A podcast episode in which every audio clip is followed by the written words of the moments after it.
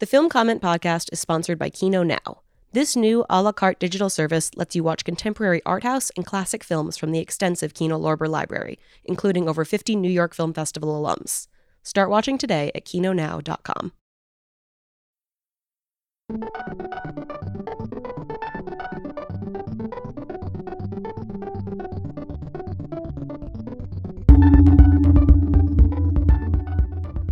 Welcome to the Film Comment Podcast. My name is Nicholas Rapold, and I'm the editor in chief of Film Comment. Every year at the New York Film Festival, Film Comment brings together a group of intrepid filmmakers whose work is screening in the festival. It's a rare chance to share stories about the art, craft, and angst of filmmaking, and to compare notes on inspirations and what makes a good collaboration. For the latest edition, I spoke with an all star lineup of filmmakers from across the festival Pietro Marcello, director of Martin Eden, Corneliu Porumboiu, director of The Whistlers, Justine Triet, director of Sibyl, and from the Projections program, Akosua Adoma Owusu, director of Pelourinho, They Don't Really Care About Us, and Luise Donschen, director of Entire Days Together. One quick note both Pietro Marcello and Justine Triet used translators in their responses. Let's go now to the discussion, recorded live at Film at Lincoln Center.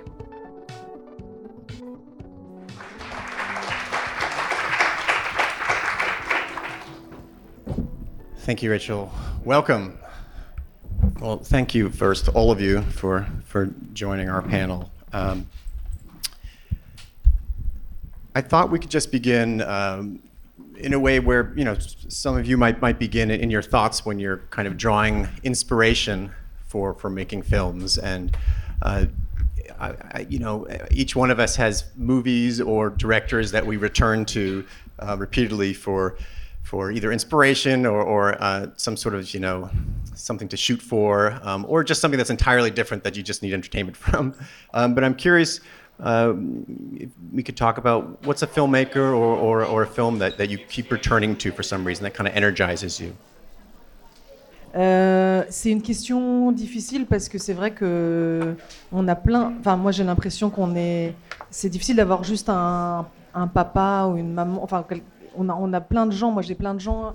Mais peut-être. Well, that's a hard question because it's true that you know it's hard to say that we have just one mom or one dad in cinema. There's there's lots of people, but maybe there's some filmmakers that I always return to. And as cliche as it may sound, I always return to John Cassavetes or James L. Brooks. And each time I rewatch one of their movies, I'm always surprised because I never know whether I'm going to see a comedy or a drama. I never know exactly what I'm going to find. And maybe there's also Hitchcock, but I'm always surprised, for instance, when I watch uh, Terms of Endearment or other James L. Brooks movies, I don't know whether it's going to be a comedy or a drama. Yeah. Do you want to jump in, Adoma? Or? Sure. Should I just dive yeah, in? dive okay. in. All right. Well, yeah, you know, to respond to your question, um, I want to say, you know, filmmakers who inspire me would be um, Apichatpong or um, Ousmane Sembène right? Black girl, of course, you know. Even just being in a space like at the Film Society, uh, you know, Film at Lincoln Center. I know you changed the name, Film right. at Lincoln Center, but you know, just um, you know these films uh, sort of inspired me or informed my practice in early on in my career as a filmmaker. Um, I a lot of my films have been inspired from fables from Ghana, West Africa, where my parents are from, and um, you know my films are about the collision of identities and sort of um, how do we sort of return to our past and sort of bring that into the present. And I feel like the moving image or filmmaking or the moving image form has been being my primary medium of choice. Um, how do I sort of uh, insert myself in this tradition of African storytelling through this in, um, medium that I've inherited as an American born from my uh, parents' country of Ghana in America, and this time and space, sort of bringing the past into the present in film. And so I want to say that these two filmmakers, Ousmane Sembène or Apichatpong, would probably like the, be the two Yeah. key filmmakers um, that sort of um, inspire me in this time. Yeah, Yeah. We, we already have a, a, a very impressive range of, of film filmmakers, which are all, all very, very great. Yeah. Um, yeah. Um, Pietro, do you have uh, Pasolini, perhaps? It's, for me, it's I'm cinephile for from background, then, but I think I have not model just because uh, Robert Bresson saying on the Bible, not uh, from cinematographer, uh, is important to have not model. Yeah, on cinema, no but uh, maybe I bring with me on the art many films, maybe so many. I used to study European cinema, Soviet cinema, less American cinema, and then uh, what I can say, I love cinema, but I think it's important for a filmmaker to have not model, Yeah. not model just because I don't like the idea to be to have influence by others. Just maybe when I work, it's important to have a method. There is for Italian peoples, there is Rossellini, and that's it. There is Olmi. It's, it's just model for to make film. It's, uh, and and I mean, I guess part of the problem is that each time you're trying to kind of invent a new approach or invent a new way of framing things, and um, that conveniently maybe brings us to both of you, I guess, a bit in terms of your films, um, Luisa uh, and Corneliu.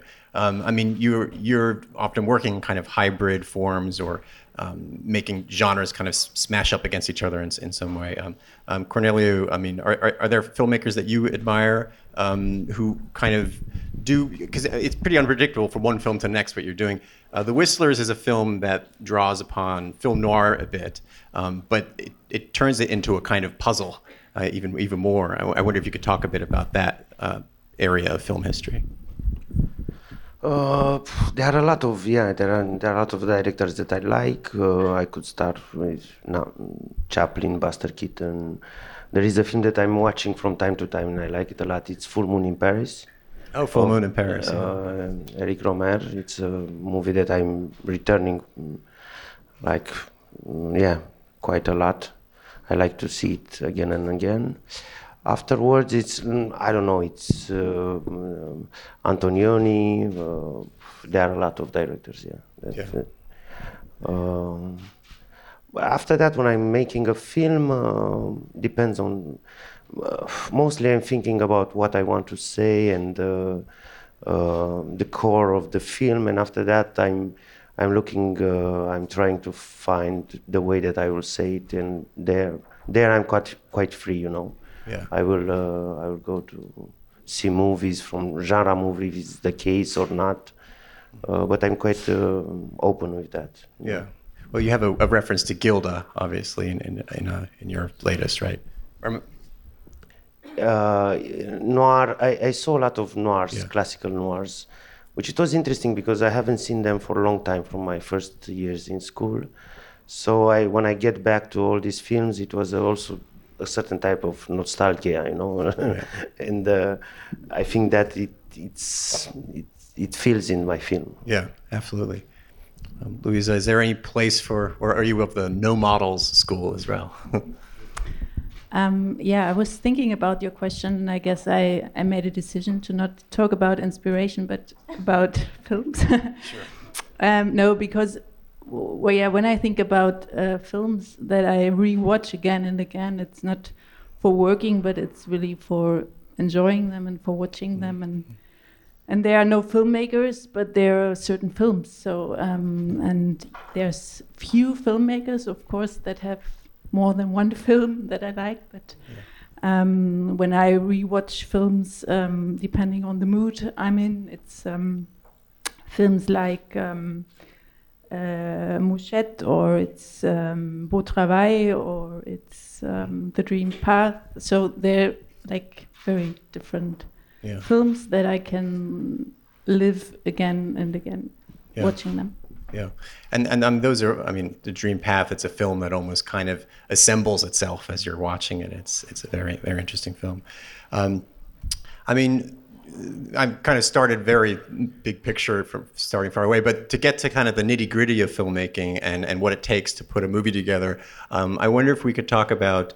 The, the people you work with on your films and if you have collaborations that you keep returning to um, eh, because often I know that's that's kind of a through line I, um, uh, for example, Corneliu, uh, uh, you, you you work with, uh, I guess, with your with your partner Eche- Echeverria, um, who who does My wife. Yes. of course, she we speak a lot. I uh, when I make a, I have a subject, I uh, I told her about an idea about a film about the subject and all. Um, she's a visual artist, and all, in the same time, she we are speaking about her work too. So yeah, it's uh, it's home. Uh, after that, I work. Yeah, I, uh, the actors. I have actors that I work in a few films with them, but uh, also the DOP, which I'm working with. I think it's the fourth project that we are doing yeah. together. Um, there's the the editor of my film. Uh, we worked for for a long time. Yeah, there are yeah. a few people. Yeah, and do you do you have kind of developed a kind of language that or shorthand that you can work with with with them now? They trust me and they listen to me, so that's good. I guess when they stop listening, then you know. um, any other and um, you um, Pietro, you work uh, with Maurizio um, as a screenwriter. Could you talk about that collaboration a bit? I work with Maurizio by a long time, maybe 20 years now, just because also about Martin Eden, he gave to me 20 years old. After 20 years, we decided to make Martin Eden together. And then I, I like the idea to work all, always with the same people, with the same team, but uh, also about the photography of the film. I'm DOP. I like to, to, to put the end everywhere, on the editing, uh, on the scenario. And then, but it's important to, to grow up together if you have a team. Yes, because all the time is better together. And then I work with my same crew by seven years now. Then for me, it's, it's, it's the most important thing to be together. Also because I'm producer for this reason, I like to have under control all the process, what I do.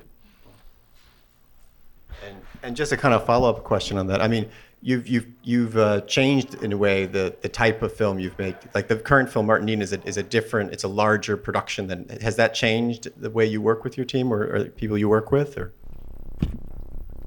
about the, the, my my crew, crew is always the same team, but about Martin Eden, it's, it's, it's, it's different budget. It's not like uh, the Mouth of the Wolf, uh, Bella Perduta. It's completely different. I prefer small film because it's more simple to have under control the film. About Martin Eden, there, there was big troop, and then was a was a, a bit different for me just because it was complicated for me to share the production part and uh, and the direct, and directing part. But anyway, what was important for me was what I did learn on the past about the documentary to improve, to improve on the on the set. Um, and my fortune was to, to, to have on the on the back, mm-hmm. behind the documentary, the technique of documentary, right. and what I think we made always the same film. And then, right. Yeah, I, I used to work over Martin and State of Grace with with my, with my team. Mm-hmm. So you were drawing on the skills of improvising, improvisation that you learned yeah, from documentary. yeah, I cannot believe on the on script because there is always the transposition. Yeah. And then it's, it's incomplete opera for me, just because uh, what I think at home when uh, I'm with Maurizio to play for scenario is completely different when I decide to, to, to make a film, just because we it's, it's, it's easy to have problem about location, about actors, and everything. Yeah, yeah. Impo- for me, the I love the alchemical part of the set. Yeah. Um, well, I want to get back to the improvising idea because I think that that'll be something I'm very curious to hear from everyone about. Um, but just on the on the level of collaboration, um, for, uh, for for for Louisa, Louisa, do you have a a cinematographer, for example? You work very closely with Helena Wittmann. If you could talk a bit about that.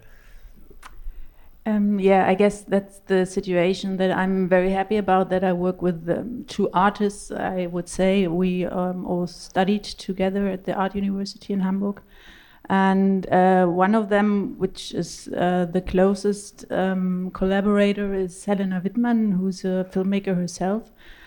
And uh, yeah, she uh, worked as DOP on my last two films, and um, yeah, we will go on like that at least for the next one. And uh, the other one is Nika Breithaupt, who is um, um, musician, and uh, but she's also doing um, set sound uh, recordist, or how do you say that?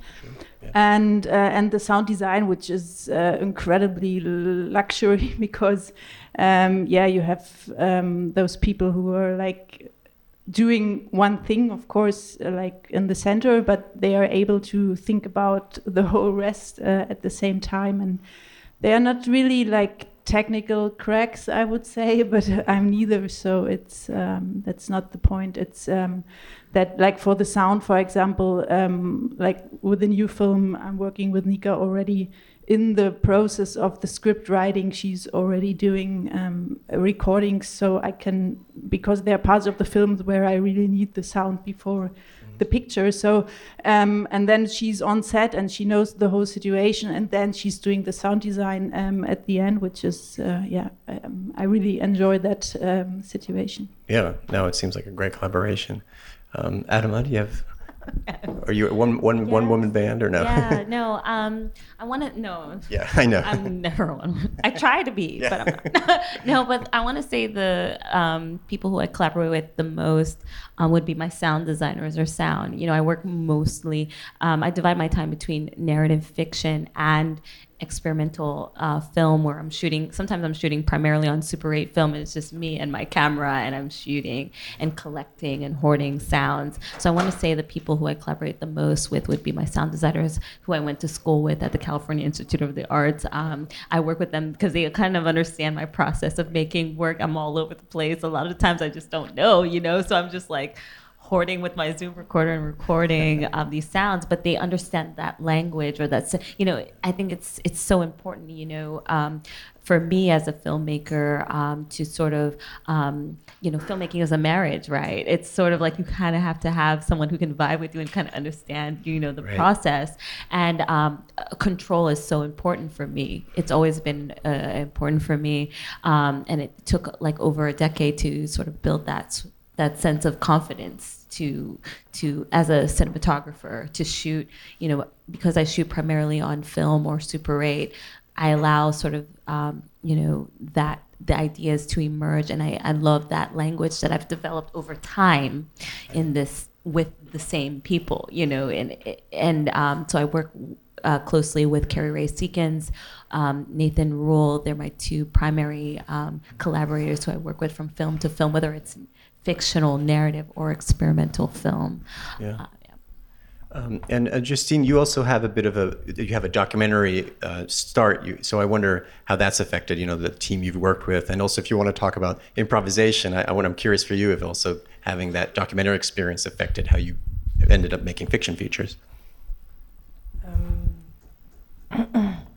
oui, c'est vrai que En tout cas, j'aime bien m'entourer de gens qui sont pas forcément tous du, qui viennent pas tous du milieu du cinéma. So I, I, like to surround myself with people who are not necessarily from the cinema world. For instance, um, with my scripts, I trust people to read them and give me feedback who are not from the film work, film world, and I know that what they say to me will have a great influence.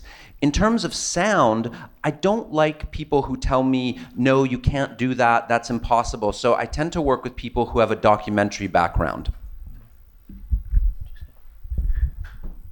Oh, sorry. Okay, yeah. Uh, I was like chapter two. Um, That's a wrap. No, I, I, mean it's it's it is you know it's interesting that we we often come back to feeling the confidence with your team to to kind of take a chance and and, and, and improvise. So I kind of want to dwell for a second, if we can, what was one of the more you know harrowing or difficult experiences you've had on, on, the most recent film you've made where you just kind of had a fear is this really going to work out um, you know or a particular shot you were trying to make where it's like Ugh, and then it, it, somehow came together. I, I also just want to mention that um, Sibyl, uh, Justine Triet's film, has maybe the best s- sequences. I don't want even want to give it away, but uh, there are a lot of there's it part. Sibyl is partly about uh, a, a, film being made and a filmmaker who has an amazing reaction to a tough day on set. But anyway, see the film um, and all these films, of course. Um, but yeah, tough days where it seemed like it was all going to end. Is that inspired by something? Alors, Merci. Euh, en fait, en fait euh, oui, oui, c'est sûr, je me suis amusée avec ça. Non, c'est vrai que moi, c'est le premier film que je faisais où il y avait des extérieurs.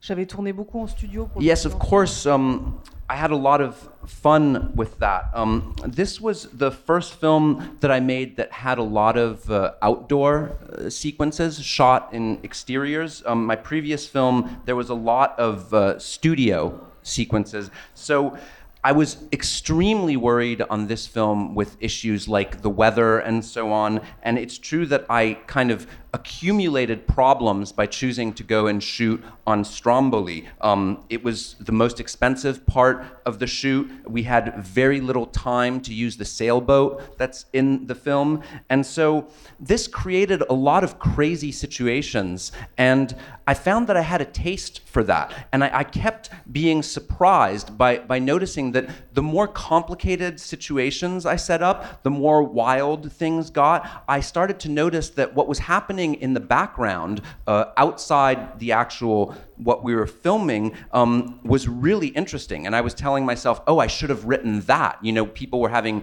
to go pee on the boat or were throwing up over the side of the boat. And so it turned out that reality was really wilder than what was actually in the movie. And I was telling myself, oh, I have to add that tomorrow.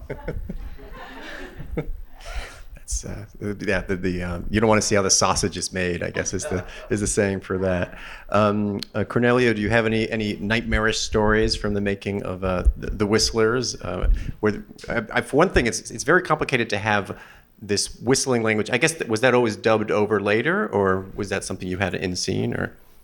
No, the actors they uh, they learn how to whistle. You learn to whistle. Okay, so that's a challenge right there, I guess. No, uh, we uh, they did classes long time before the shooting. Oh, so okay. Yeah.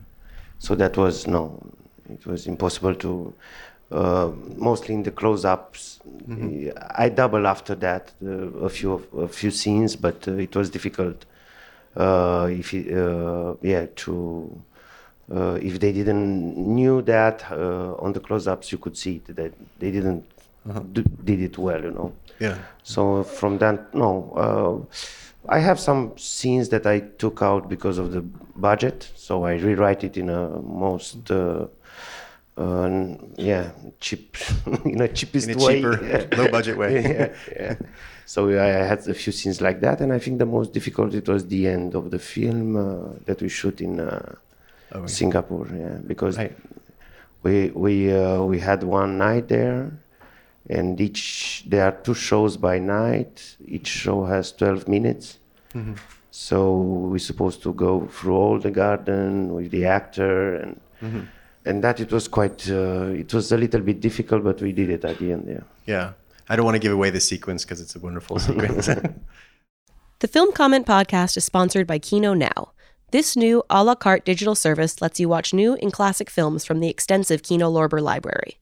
Featuring films fresh from theaters like Rick Alverson's The Mountain starring Jeff Goldblum and Abel Ferrara's Pasolini starring Willem Dafoe, plus classics by Jean-Luc Godard, Lina Wertmuller, Andrei Tarkovsky, Ida Lupino, Zha Zhang and more. Kino Now has something for every kind of film fan, with no subscription required. Start watching today at kinonow.com. um, Pietro, any any problems that you had to had to overcome, or was there a moment when you thought it was all not going to work out? At least for me, the adrenaline part of the film is the editing, where Ah, I can okay. feel comfortable. But about the set is always can be nightmare all the time. For example, in the end of uh, my film, I was without executive. I did organize everything for shoot for the shooting, and then I lost days for shooting just because mistake on uh, with with DOP for film negative. Always chaos. Then what I mean about improvisation is, is, is important for me for to to be safe, for to bring at home the film. That's it. But I don't remember a film without problems. All the time problems. Yeah. Just because we, we think that we can make seven hearts. It's not seven hearts because there is behind the economy and then the economy decide for us. Right. I like that. I, I don't know a film without problems. Um, well, I want to make sure the audience has has questions. I'm sure there, there are many things you could ask. Um, so, if we, anyone has a question, um, here in front. Ciao Pietro, italianissima. so one question: uh, It was high time that somebody did uh, made a movie on Martin Eden, and I was wondering when your attraction to the character started, to this story started. So, if you can tell us when you know it clicked with you and yes Yes, I told her already. It it was about I was 20 years old, and then my screenwriter Maurizio Braucci he gave to me this book, and said maybe you like this book. After 20 years, we decide to make Martin Eden together. This is the story of the film. Actually, I'm curious. What was the inception for each of these films? Uh, I, I mean, well, Corneliu, for the Whistlers, I'm not sure I know. What was the inception for the film? The origin, the genesis. I saw um, a TV reportage about the island. Um, uh, at a- in this in, in in this they show a little bit about the whistling language and what it's about. And I start to I was curious. And I start to read about, and I went to the island, and I start to do research for that. So Yeah. that was the starting point. Like ten years ago, it was happening. Oh wow. I uh, at that time I just finished Police Adjective. You know, it was right after that. Yeah. So uh, yeah, I started. So for so over the ten years, I'm just curious. You kind of held on to that idea, and then no, I I, uh, I wrote some uh, uh, drafts that I didn't like it. I go back and forth to. Uh, with this subject all the time i'm working when i'm doing a film i had other projects that i work in between uh, one of them i um, i uh, yeah i uh, i did it. One of them i i didn't make it at the end. But uh, it's all the time like that. I'm i have several projects and i uh, and with this one i started to write. After each movie that i made i started to write another draft. I didn't i wasn't uh, i wasn't uh, i didn't like it. So i i did another film. I came back and yeah, um, yeah. I guess it takes takes a while sometimes. Um, and, all right. I made another question here in the second row.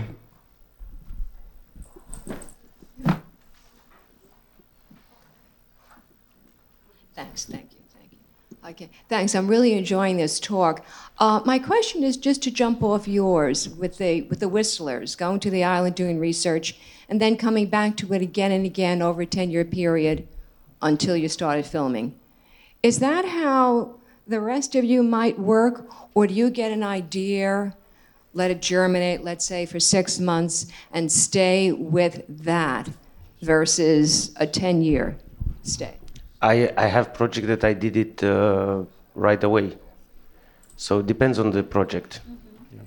So my first film, for example, I saw a TV show. It's, it's called 12 East, East of Bucharest. So I saw a TV show uh, in my hometown, and uh, uh, uh, pff, uh, it was like a story that I like a joke that I told it from time to time. But when I start to write it, I write it the first draft. I write it like in one month, and uh, I start to shoot right away. So it depends on the subject.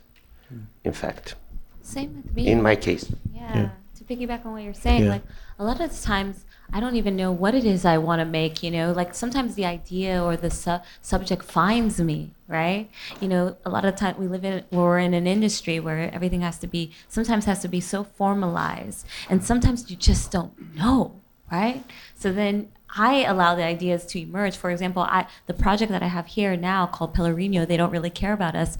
It was from a residency that I got in Salvador Bahia, Salvador Bahia, Brazil, and um, I had this great opportunity to be there in this space that was familiar and unfamiliar, and I just, um, I just uh, my my filmmaking practice has always been about this notion of triple consciousness, like what it's like to be foreign in a country outside of our own, right? What it's like to be foreign, and I, so the triple consciousness is based on um, uh, W.E.B. Du Bois.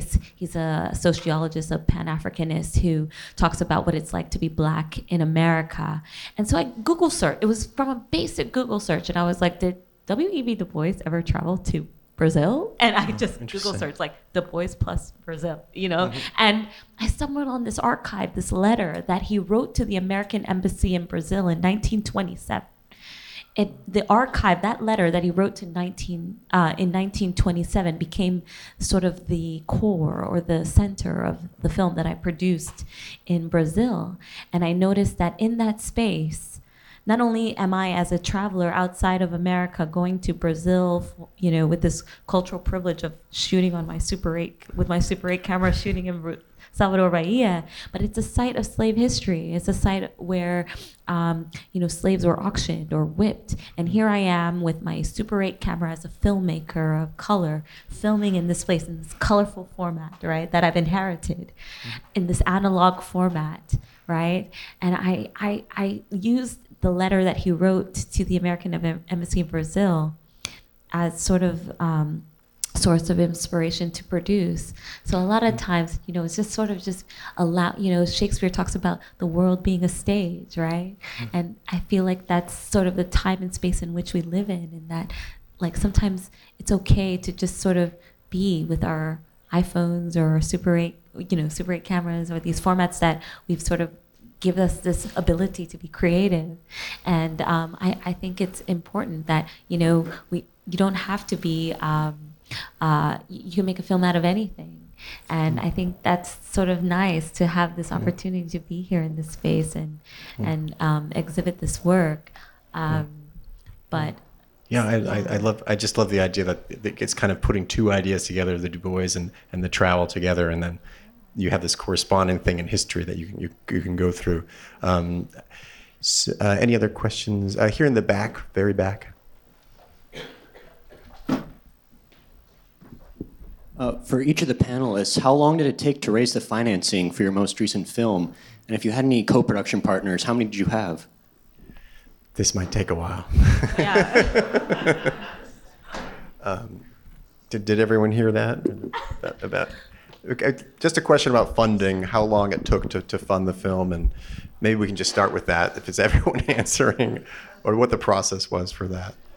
Pietro, how did you, how did you raise money to tell the story of tell Jack London's st- Martin Eden? Yeah, but Jack London was the first time for me to to to, to, to have a good budget for make film because the last movie I made was made without very low low budget. It was good time for me because it was more simple to have under control the film. Also because I was producer in that time today is a bit different about Martin Eden because there was the necessity to make Martin Eden.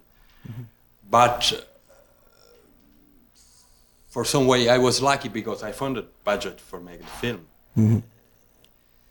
And then what I, I, can say, when there are co-production, the, the, the, budget is more big, it can become more complicated to have under control the film. Mm, because okay. you have a, a, relationship with the other. Uh, yeah. for to check money. But it's, that's that's that's the cinema, and then there there are not alternative. If you wanna make big film, bigger film, yeah, more solid uh, for budget, yeah.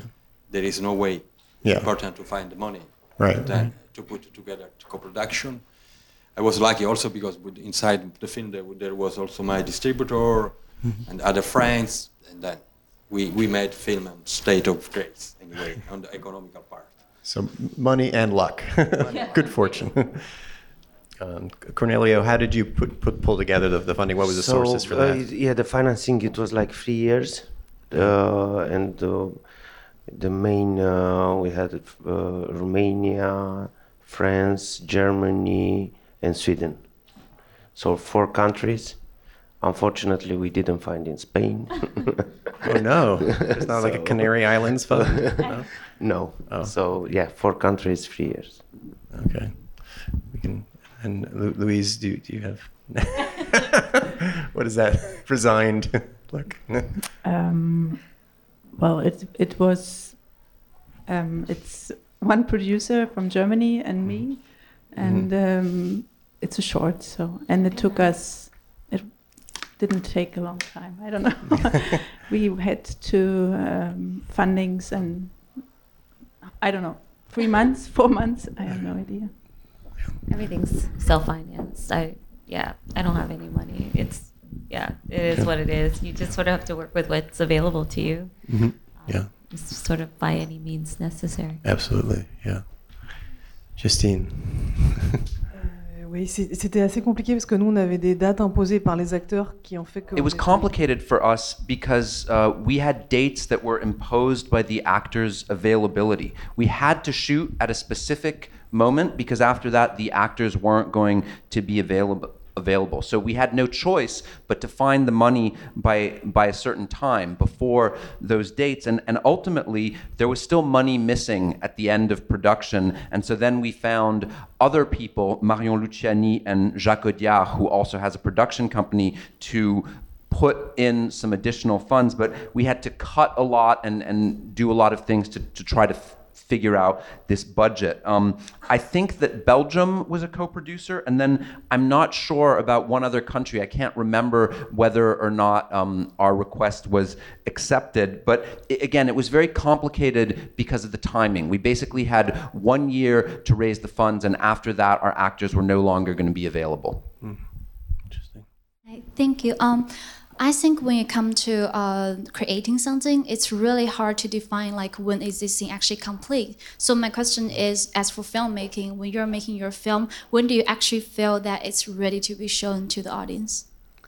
It's an interesting question. Do, do they have to grab it out of your hands? Pietro, Pietro, when, when are you done with the film? Do you? I mean, you were both producer and director, so this could have gone on for a while.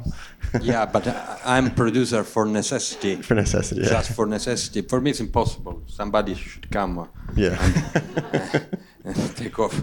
Yeah. it's complicated because I can. I, I bring with me many films, not only only one, and then I would like uh, re-editing all my movies. Then for me, it's impossible. What what is important for me is is to leave the film because when it's finished, it's not on the on my hand anymore, Mm. and it's complicated for me to have judgment about what what I did, Yeah. what I do, Yeah. and then you know it's, it's always on my on my my brain, always there. I, I still still carry on inside me. Yeah. At some point, you have to say the end. That Um, is that is it's complicated to say is the, the end Yeah. because the wish of us is, is to carry on with the film. Yeah, yeah, continue, yeah. And uh, we'll just, I guess, proceed. If you, Cornel- Corneliu, how do you know what the end is? When do you have the end? Uh, quite. mm, I don't have this question. You know, I make it and I, I'm sorry. Uh, and I, I don't look back. I don't like to see my films. You know. Okay. Uh, Mhm. I, I don't s- uh, rewatch them in time. No, it's. Uh, I feel it. It's, it's the moment. I'm I'm doing my best. Uh, each movie that I'm making at that point, I said it's the best that I could do, and uh, uh, it will start. I start work on, Yeah. on the next one. To move on to the next one, yeah. Lu- Lu- Luise, yeah. how do you? How do you know it's done? Yeah. Um, well, it's it's a mixture, I guess. I mean, with uh, with that, with the short entire days together that is shown here, I um, I gave myself the luxury to really finish it before showing it to anybody, which is which is a luxury, I guess, um, and uh, which means like really, really finished um, everything, the color correction and sound design and everything. Um, and um, when for me, which is I guess the interesting point is the the picture lock, which is somehow the point where the director not leaves the film, but is like somehow giving it into, or at least when you're editing yourself. I mean, I'm editing myself, so that's the point when I give the movie back to like a crowd, um, and um, yeah, and that is, I don't know, it's not, um, yeah, it's something, it's not. It's somehow a relief also, but it's also um, like some kind of yeah i i can't i checked out all the opportunities let's say. I mean i'm really sure that I, it's it's the best what what i can get out of the material but um um yeah and maybe it's only because yeah you want to go on i don't know it's it's it's like different influences that um and then it becomes easier again. I mean i really love the moment when the editing is done and then you go to the sound design and and uh, and the uh, color correction with it which is which i really enjoy a lot because it makes the movie so much more beautiful and and and more haptic haptical i don't know how you say Hmm. that Haptical. and yeah and then it becomes um, easier again Yeah. you can breathe a sigh. Um, when you know when a film is completed, um, I think that you know I like to work alone. Um, now my filmmaking process, um, in terms of like shooting, it took me a long time to build that confidence in myself and and just shooting alone. When I'm making my narrative films, I work in collaboration with you know a bigger crew.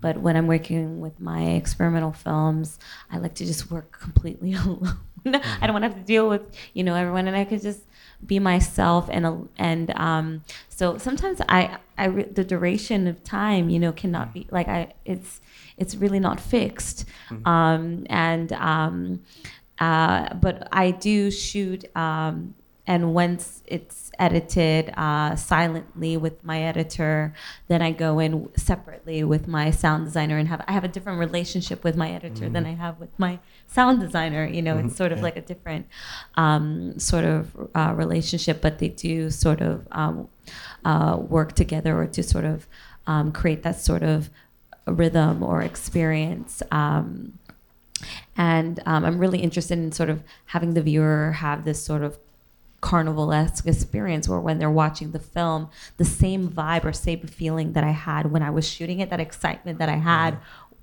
whatever what you know the subject matter that is important to me or that's exciting i, I hope that you know i can sort of convey that Yeah. with the audience and a lot of the times um, yeah I, I can't really say that it's sort of a fixed, Fixed moment, thing yeah.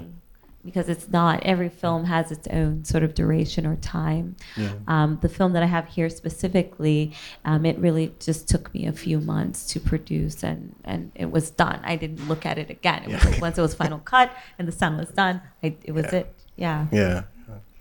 And uh, Justine. Oh, I guess there's also the kind of uh, the festival factor. It also comes in. Sometimes that's like a, a deadline. deadline that you have to work yeah, that, that looms as well. Uh, but Ju- Justine. Non, moi j'ai j'ai du mal à répondre à cette question parce que je, je sais que si je peux le remonter, j'ai tout le temps. It's hard to answer that question because uh, if I know that I can re-edit the film, I always will re-edit. Uh, editing is a is a period that I don't particularly like. Um, it takes me a really long time, and I wish that it could be shorter. But I have this obsession with re-editing, and actually, I don't really think that there is an ideal time uh, when the film is finished. I think if I had more time, then I would continue editing, and it would be a different film. I don't believe in this idea of the perfect time. If I had two weeks more, then I would continue, and there would be changes, and it would be a different film. All right. Uh, we're, we're almost at our own end here, but we have time for one more question. Um, we can go in the front row here. Actually, I'll, I'll, I'll, I'll take Corneliu's lead here. Eh, the last question, you know, is uh, may I use the, the, my friend in Italian because I am Italian? Ok, no, eh, c'è una- un aneddoto quando si gira che praticamente dice facciamo il dettaglio dello sperone. I, uh, I'll speak in the first person. Uh, I'm, a, I'm myself a filmmaker, and in Italy, when we say cinema, we, when I was growing up at least, we had a very specific idea about a movie being shown in a movie theater uh, through a projector with a projectionist, uh, with tickets being bought, and the films were shown either in first release, second release, third release, or even in the parishes where you had like a theater right next to the church. Um, so it had a very specific and maybe a very simple meaning. Um, nowadays, uh, when you say the word cinema, or maybe movies, if you prefer that word, uh, what comes to mind? What do you mean? Because I know certain directors, for example, who say that I'm a director, I've made a film, but it's not being shown in any of the theaters. Or I'm a director, I've made a film, and it's being shown maybe at various festivals here and there, but it's not appearing in the movie theaters. So when you hear the word cinema today, what does that make you think? We'll start. We're ending with an easy one, I guess. Uh, the last No, it's, question. it, no, it's the it's the theater. For me, it's also the theater. Theater. I'm not so young, so I was growing. I uh, I saw a lot of movies in uh, in uh, in theaters, and I'm I am still trying to go, and. Uh, and afterwards, I, I, I won't make this difference between festivals and because festivals are at the end of the day, they are uh, uh, they are um, they help in in a way a movie to go to to arrive at the end of the day in the theaters. So it's another it's another system of uh, showing films and uh, it's another kind of distribution, which ideal ideal in the end uh, helps helps the film to to have a, a release, you know, in, in in other theaters. Anyone else want to weigh in on? I guess you could also call this the streaming question if you wanted to. Um, when I think about cinema, I also think about the theater, but um, as I live in a country where not, which is called Germany, where not all the films I would like to see in cinemas are shown in the cinema, I also have to um, think a little bit broader. and this, which means that I also uh, watch films that I would prefer to watch in cinema. I watch um, at home. So, um, but actually, it's uh, the idea of an appointment with the community to um, start at a certain time and watch a film together, which is not guaranteed today. Yes. Yeah, to piggyback on what you're saying, you know, um, the cinema going culture in, in terms of like West Africa or in, in Ghana specifically, you know, with uh, you know, uh, um, new modern technology and that sort of thing, I sort of miss that communal aspect of filmmaking or watching a film in you know an open air setting, and um, I think that's sort of or you know storytelling and being able to experience that with with others. And and um, for me, I think it's really important to sort of um, revive um, this sort of communal aspect of cinemas because the cinema going culture in general is dying, not just on the continent, but all over the world. You know, cinemas, um, the idea of the cinema space is, is something that I think about a lot too, because when you're producing the film and you're thinking about exhibition, like you're saying, like distribution, uh, whether it's going to be online or if it's going to be in a cinema space or in a museum space, etc. These are things that um, um, are constantly evolving and constantly changing with the time. And um, you know, I, I for me, I don't really quite think about the end result. Like you know, I sort of just make the film, and what's amazing is that sometimes the film itself whether it's a fiction or an experimental film, can transcend the um, exhibition space. Right, and, right. and that's something that I'm I'm sort of thinking about too, like how one film, even if it's a feature or short, etc., that it can show in multiple spaces in this time, and and Yeah. that's it's not like. Uh, something that's negative. It's actually something that can also be a positive as well. right. It's, it can't be all or nothing. For Yeah, yeah, yeah. yeah.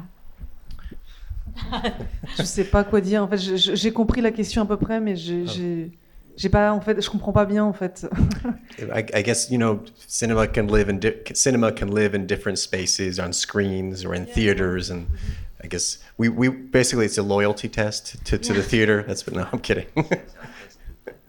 Oui, Bah, c'est vrai que moi j'ai l'âge d'avoir été euh, fascinée par le cinéma. Enfin, j'ai eu, j'ai un été à la période en fait quand j'étais jeune étudiante effectivement à Paris, j'habitais Paris et il y avait cette possibilité. Cette Well. I'm old enough to have been fascinated by the experience of film in the movie theater. When I was a, a young student in Paris, there was still this magic of not being able to rewind. And that was like a sacred experience. You had to remember what you saw. And then you took the time to talk about what you saw. And that time was nearly longer than actually watching the film. And it, it took up space. And you couldn't go back to your home and rewatch the film alone. And that's something that really moves me and that perhaps we're losing now with all the different platforms that we have to watch. But on the other hand, I don't want to necessarily put cinema versus the platforms. I think that you can find cinema in things that are done very easily. Everything can exist. I think it really depends on the gaze that you have. So I don't want to lay down any laws. Um, but I do think that this myth of the film that you can't see again, that you have to talk about, that you have to say, do you remember that part or you don't remember, that's something that we're losing a little bit and that was really extraordinary. And Pietro? Yeah, sure. Uh, the wish of uh, all filmmaker is to bring on the theater the film, but I think we have big responsibility about this because cinema got to disappear, Yeah. theater got to disappear, and we should be shame about this. Very shame about this, just because all the t- only, only moment, every moment, a theater disappear everywhere on the world, and then we don't think about this. We think to make film, to sell film, to do this, but without think that everything disappear. It's, it's, it, I think this is the point. Yeah, yeah. Well, uh, cinema is alive and well here at Film at Lincoln Center and the New York. Film Festival. So I encourage you to see all of these filmmakers' films uh, over the course of the night. And thank you to all our filmmakers.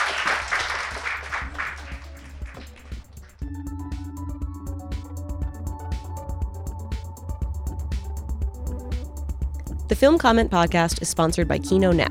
This new a la carte digital service lets you watch contemporary art house and classic films from the extensive Kino Lorber library, including over 50 New York Film Festival alums. Start watching today at kinonow.com. You've been listening to the Film Comment Podcast with music by Greg Einge. You can subscribe to this podcast on iTunes, Google Play, or Stitcher. Film Comment is a bi monthly magazine published by the Film Society of Lincoln Center. Since 1962, Film Comment has featured in depth features, critical analysis, and feature coverage of mainstream, art house, and avant garde filmmaking from around the world. Visit us online at filmcomment.com to purchase a print or digital subscription to Film Comment or check out our app available on Android, iOS, or Kindle.